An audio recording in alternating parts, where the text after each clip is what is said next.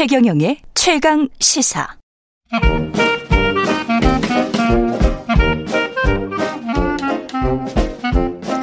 네, 최경영의 최강 시사 경제합시다. 월요일은 명쾌한 경제 이야기 해보고 있습니다. 박정호 명지대학교 특임 교수 나와 계십니다. 안녕하십니까? 예, 안녕하세요. 예, 주식시장의 큰 손이죠. 뭐 연못 위에 거기 연못 속에 고, 고래 고래죠 고래, 고래. 그런 이야기 하는데 네. 국민연금이 내부 투자 규정을 바꿔서 국내 주식 투자 비중을 최대 19.8%까지 확대하기로 예. 했습니다. 이 어떻게 봐야 될까요? 예. 일단 요 사실부터 먼저 정, 좀 정리를 해드리면요. 예. 국민연금은 국내 주식에 얼마 투자할지, 그다음에 국내 채권에 얼마 투자할지를 나름대로 룰로 정해서 예. 그 범위 안에서 투자를 하도록 그 규정화하고 있습니다. 그렇죠. 대표적으로 그동안 국내 주식의 허용 범위는 16.8%에서 플러스 마이너스 2% 내외로 포트폴리오를 유지하라라고 규정을 해놨었었어요. 16.8%에서 플러스 마이너스 2%. 예, 아, 예, 그렇죠. 예. 그러니까 이번에 맥스에 해당되는 18.8%를 넘어갔던 거죠. 아, 그랬습니까? 예. 예. 그래가지고 한동안 어, 올 초부터 국민연금이 지난 4월 초반까지 음. 6일 빼고 계속 매도를 했거든요. 아, 그래서 뭐 대형주들 매도를 진짜 많이 했던 것 많이 같습니다. 했습니다. 예, 저도 보니까. 예. 그러다 보니까 저도 뭐 개인 투자자 입장으로서 음. 아 뭐야 이거 우리가 올려놨더니 이걸 팔고 앉았네. 맞습니다. 국민연금도 내 돈인데 뭐 이러면서. 그러니까요. 예. 그래서 이제 국민연금이 주식 이거 떨어뜨리는 거 아닌가 하는 씁쓸함도 있지만 예. 조금 더 길게 생각해 보면 음. 사실 국민연금은 우리 국민들의 노후 자금이잖아요. 그렇죠. 그러니 이게 올라갔을 때 파는 게 적절해 보이긴 하는데 그런데 이거를 확정 시키면 좋죠. 그렇죠. 좋기는. 예. 그래서 이걸 어떻게 바라봐야 되느냐 아마 이게 저만큼 많은 분들이 참 웃으면서 씁쓸하고 씁쓸하면서 예. 웃으실 것 같아서 오늘 그걸 좀 얘기를 드리려고 하는데요. 국내 주식 비중이 있을 거고 국내 채권 비중, 해외 주식, 그 다음에 다른 것들 이렇게 해 가지고 포트폴리오를 구성할 거 아니에요, 국민연금? 예, 맞습니다. 예. 지금 현재 국민연금의 자산 계획을 보면요, 예. 국내외, 예. 해외 주식도 포함입니다. 해외 주식까지 포함해서 전체 포트에서 44.6%를 주식 포트로 가져가고 어, 있고요. 어, 예. 그 다음에 채권 포트가 국내 채권, 해외 채권 합쳐서 똑같이 44.6%입니다. 음. 그리고 나머지 뭐 부동산이나 뭐 실물이나 이런 것들이 예. 10.8%를 차지하고 있어요. 그러니까 현금을 계속 창출해서 뭔가를 수익률을 그러면서도 수익률을 높여야 되는 국민연금의 고민 같은 게 보이네요. 포트폴리오에서. 예. 지금 정확한 지적을 해주셨는데요. 예. 첫 번째 걱정해야 될 부분은 사실 지금도 웬만한 우리나라를 대표하는 상장사, 중견기업이나 대기업의 대주주는 다 국민연금이에요. 그렇습니다. 예. 삼성전자만 예를 들어서 말씀드리면 음. 이 삼성전자의 주식 주주 명부를 보시면 제일 윗줄에 뭐라고 써 있냐면 이건희 회장님 왜 왜라고 써 있어요. 이건희 왜. 왜. 예. 그건 뭐냐면 이건희 회장 일가족들하고 뭐 삼성 물산이나 삼성 생명이나 다른 삼성 계열사들이 같이 지분을 어차피 같은 음. 저 내용으로 행사할 것이 뻔하기 때문에 예. 그걸 이건희 왜라고 옛날에 표시가 되어 있죠. 예. 그게 1등입니다. 예. 그게 12점 몇 퍼센트 정도 돼요. 음. 그런데 그러면 그 바로 밑에 줄에 누가 써 있냐면 국민연금이 써 있죠. 그렇죠. 10%예요. 예. 자, 그러면 야, 국민연금이 이건희 회장 일가족 외에 두 번째 대주주네근데 음. 지금 이제 어떻게 되는 상황이냐 하면 앞으로 국민연금이요 삼성전자뿐만 아니라 그렇죠. SK 하이닉스 현대자동차 이미 다 10% 이상 다 가지고 있는데 앞으로는 대주주가 될 수밖에 없는 상황이 돼버릴 가능성이 높아요. 왜 그러냐면요. 지금 현재 우리나라의 국민연금에 적립되어 있는 재정 수지가 얼마냐 하면 한 700조 원 됩니다. 예. 그런데 지금 시계열상 인구 구조를 봤었을 때요. 국민연금의 돈이 계속 쌓이게 되어 있어요. 아직까지는. 그렇죠. 그래서 그게 언제까지 증가하게 되냐면 이건 국민연금관리공단에서 제시한 내용인데요. 음. 어 2040년까지가 거의 맥스를 찍게 되는데 예. 이때면 돈이 1,700조가 넘어요. 1,700조 원? 예. 2,000조 원 가까이 되네. 그렇죠. 아, 예. 그러면 지금 700조 원일 때도 국민연금이 대부분의 회사의 대주주인데. 예. 그렇죠. 1,700조면은 예. 이 국내 주식 포트를 만약에 지금보다 더 늘리게 되면 우리나라 코스닥 코스피의 웬만한 회사는 다 어, 의사결정권을 아니면 실제 사장이 국민연금이 되는 거예요. 뭐 그러네요. 좋게 말하면 국민이 된다고 할 수도 있겠지만. 예. 근데 이건 국민연금 입장에서 엄청난 부담이죠. 부담이죠. 예. 그동안에 우리 기업들이 계속 커서 뭐 성장률이 높아지고 새로운 기업들이 막 들어오고 그렇지 않으면 이 흐름이 계속 가겠습니다. 맞습니다. 예. 특히 더 걱정되는 거는요. 국민연금 입장에서는 자 경제 성장률이 앞으로 계속 떨어질 거라는 점 때문이에요. 예. 우리가 경제 성장률은 채권 부분에서는 되게 중요한 시그널인데요. 예. 를 들어서 책그 경제 성장률이 2% 나왔다. 음. 그럼 채권 수익률도 통상적으로 에버리지 2% 정도 나오는 게 통상적입니다. 예. 그런데 우리나라 경제 성장률도 물론 이것도 뭐 학자들마다 의견은 좀 다르지만 2040년 넘어가서는 0%대가 아니라 예. 0% 성장률이 나올 가능성이 높다라고 점치거든요. 예. 그러니까 딱 성장을 안 한다는 거죠. 음. 그러면 성장을 안 하는 상황에서 채권 포트폴리오를 그대로 유지한다는 건 거기서 돈을 벌기 어렵다는 거랑 똑같거든요. 그렇죠. 그렇게 되면 지금 현재도 채권 비중이 46.3%인데 음. 그럼 그것도 대거 돈을 다른 데로 빼야 될 상황에서 아. 적립금마저도 지금 두세 배 이상 늘 것이고 아. 그러면 돈을 이 상황에서 투자하지? 그렇죠. 그런 상황에서 주식 비중을 국내에 더 늘리자? 그러면 이게 흔히 말해서 계란을 한 바구니에 담지 말라. 아시잖아요. 예. 그거에 대한 원칙에서 위배되는 것이죠. 아, 이게 정말 고민이네. 근데 예. 이제 19.8%까지 늘리기로 한 거는 확 최대 침입기는 합니다만은. 네. 그 결국은 투자자들의 어떤 요구 이게 아까 그 당심 이야기했단 말이죠. 네. 정당원들의 요구에 굴복하는 정당, 투자자들의 요구에 굴복하는 국민연금 이렇게 된 겁니까?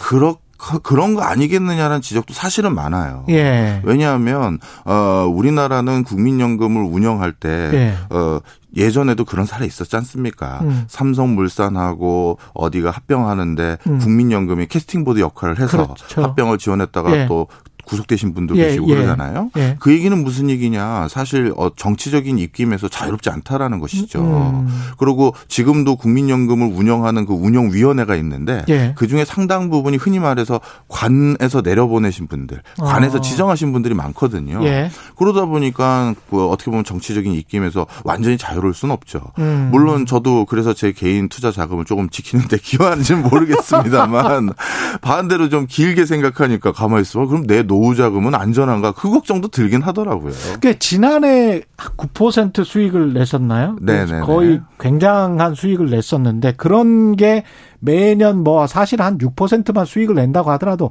엄청난 액수잖아요. 맞습니다. 예. 근데 이제 좀 전에 제가 말씀드린 것처럼 그 평균 수익률을 달성하는 과정에서 예. 채권이라는 게 안정적인 수익으로 뒷받침을 해주고 있었었거든요. 그렇죠. 그런데 이 채권 수익이라는 건 경제 성장률이 자꾸 떨어져 감에 따라서 함께 떨어질 수밖에 없는 상황이고 음. 그러면 이제 주식만 쳐다볼 수는 없는 상황이니 예. 그러면 그, 그리고 또 주식이라는 게 계속 좋을 수는 없지 않습니까? 그렇죠. 그래서 어저 국민연금은요 음. 항상 어, 어떤 전략을 어, 추구해 왔냐 하면 네. 저평가됐을 땐 더 사고 음. 고평가됐을 땐 팔아야 음. 뭔가 그래도 시색 차익을 더 얻으면서 국민들의 노후 자금을 더욱더 벌충할 수 있지 않겠습니까? 예. 그러니까 안 팔고 좋든 나쁘든 계속 들고 있는다는 건 사실 우리의 노후 자금이 유실되는 것과 똑같아요. 그렇죠. 그래서 요즘처럼 장이 확 좋아졌다. 음. 단기간에 정말 급등했다라고 했을 땐 여태까지의 원칙을 기준으로 했었을 때 무조건 팔아야 되는 게 맞습니다. 그리고 어. 그렇게 팔았을 때 예. 팔았을 때 국민연금의 수익률이 지금 여태까지 운용했던 기록을 전부 다 합쳤을 때 더 좋더라는 게 명명백백하게 드러났었거든요. 아. 그런데 이걸 팔지 못하게 한 것이니 예. 뭐 저를 포함해서 많은 개인 투자자들의 포트는 지켰는지 모르겠지만 예. 노후 자금은 좀 걱정은 되더라 이렇게 말씀드릴 수 있죠. 앞으로 어디에 투자할까 그러면서 그렇게 그 투자한 게 국민들의 공익과 얼마나 일치할까 장기적 공익과. 예, 여기서 또 한 가지 걱정되는 부분이 예. 있어요. 그렇다면 국내 주식 말고 해외 음. 주식에 투자하면 어떠냐라는 말씀들을 많이 하시는데요. 예. 실제 해외 주식의 포트가 얼마나 늘었냐 하면요. 2015년도에 예. 국민연금에서 해외 주식에 투자한 비중이 13.7% 정도 됐습니다. 그런데 올해 올해 해외 주식 비중이 25% 됐거든요. 어. 그러니까 이것도 두 배 가까이 는 거죠. 예. 그럼 도대체 어느 돈을 빼서 여기다 넣느냐? 예. 바로 채권을 빼서 넣었어요. 어. 왜냐하면 예. 좀 전에 말씀드린 것처럼 채권의 수익률은 자꾸 떨어져 가는 게 명명백백 보이니까요. 예. 자, 그래서 해외 주식에 이렇게 투자를 더욱더 늘려놨는데 음. 문제는 또 내부에는 또 이런 목소리도 같이. 예. 아, 죄송합니다. 예. 예. 예. 알람을 울려놨더니. 예. 예. 해외에서는 어떤 일이 있었냐면, 음. 어, 해외 주식을 운영하는 과정에서는 해외 주식 전문가를 채용해야 돼요. 음. 근데 해외 주식 전문가를 채용하려고 했더니만 어떤 문제가 생기느냐? 우리나라 국민연금에 운용하는 그 운용 전문가들 예. 그분들의 보수를 또 바인딩을 해놨거든요. 음, 묶어놨다. 묶어놨어요. 그러니까 예. 도, 아주 비싼 돈을 주고 고액 음. 연봉을 받는 최고의 전문가, 특히 해외 인력들을 모시고 올 수가 없는 구조죠. 그들이 안 오는 거죠, 쉽게 얘기해서. 아, 이것도 저 참 이게 연금을 어디까지 전문가의 영역으로 맡겨 놔야 되는지 아니면은 이른바 이제 민주적 통제를 해야 되는지 그 민주적 통제가 진짜 장기적으로 봤을 때는 그 민주 시민들에게 이익이 되는 것인지 거기에 관한 그 논쟁은 끊임없네요. 이게 끊임이 없습니다. 예. 그래서 사실 그러면 국민연금이 어떻게 보면 직접적인 주주권을 행사하거나 예. 국민들을 대변해서 경영 일선에 참여하는 나라들은 없느냐? 아니죠, 있죠. 있죠. 네덜란드라든가 유럽 예. 연금이라든가 음. 노르웨이도 마찬가지고요. 음. 그렇긴 하지만 그거는 또 오래 전부터 또 그런 컨센서스를 만들어 왔고 예. 국민들의 담론 과정이 있었어요. 예. 그러니까 우리나라도 이제부터 지금 이렇게 음. 개인 투자자들이 조금 아우성을 친다고 예. 그 급박하게 회의 열어가지고 비중을 늘릴 수 있도록 이런 임시 방편을 할 것이 아니라 맞습니다. 그러면 이제 앞으로는 국민연금의 비중을 어디다 더 투자할 때도 솔직히 없는 것도 사실이거든요. 음. 그러면 해외 투자 비중을 일부는 조금 더 늘릴 수밖에 없는 건 명명백백하게 보이니 네. 외국의 상황을 잘 알고 있는 해외 왜 노란머리 전문가가 우리나라 노후 소득을 불려주면 그건 안 되는 건가요? 저는 그것도 한번 논의해 보자는 거죠. 네. 그 정말 저는 저 유연하게 생각을 해야 된다고 봅니다. 예. 그런 부분들도 왜냐하면 제가 그 관련해서 기관 투자가들에게 어떤 이야기를 들었냐면 관료주의가 너무 심하게 되면 뻔히 더 수익이 장기적으로 날 수 있는 어떤 종목에 투자를 해놓고 본인이 전무에서 뭐 부사장이나 사장으로 가야 된다. 근데 수익을 확정 짓고 싶다.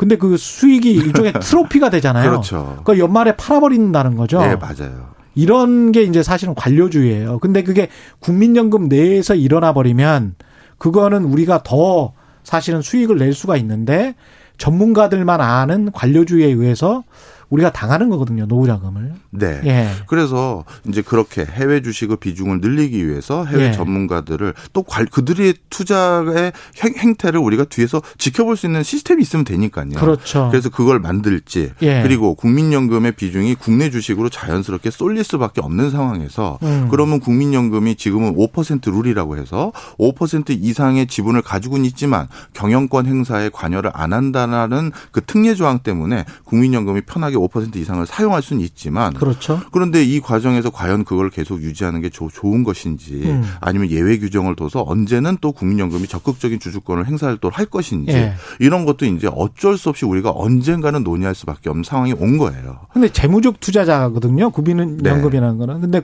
재무적 투자자가 모든 회사에 관여해서 뭐 감나라 배나라 하는 것도 자본주의 발전에 도움이 될까? 그런 어떤 맞습니다. 생각이 듭니다. 그러다 예. 보니까 전혀 안 하는 거, 전혀 또 다 하는 거 이게 둘 다가 딱 이분법적일 수는 없으니까요. 그렇죠. 국민 경제에 위해가 되는 어떤 어떤 부분에 대해서는 음. 국민연금이 예를 들어서 우리나라의 기관 산업을 음. 해외에 막대한 그 그렇죠. 그 투자 자금이 그렇죠. 그걸 매수한다고 했을 때 흑기사 역할을 해야 되잖아요.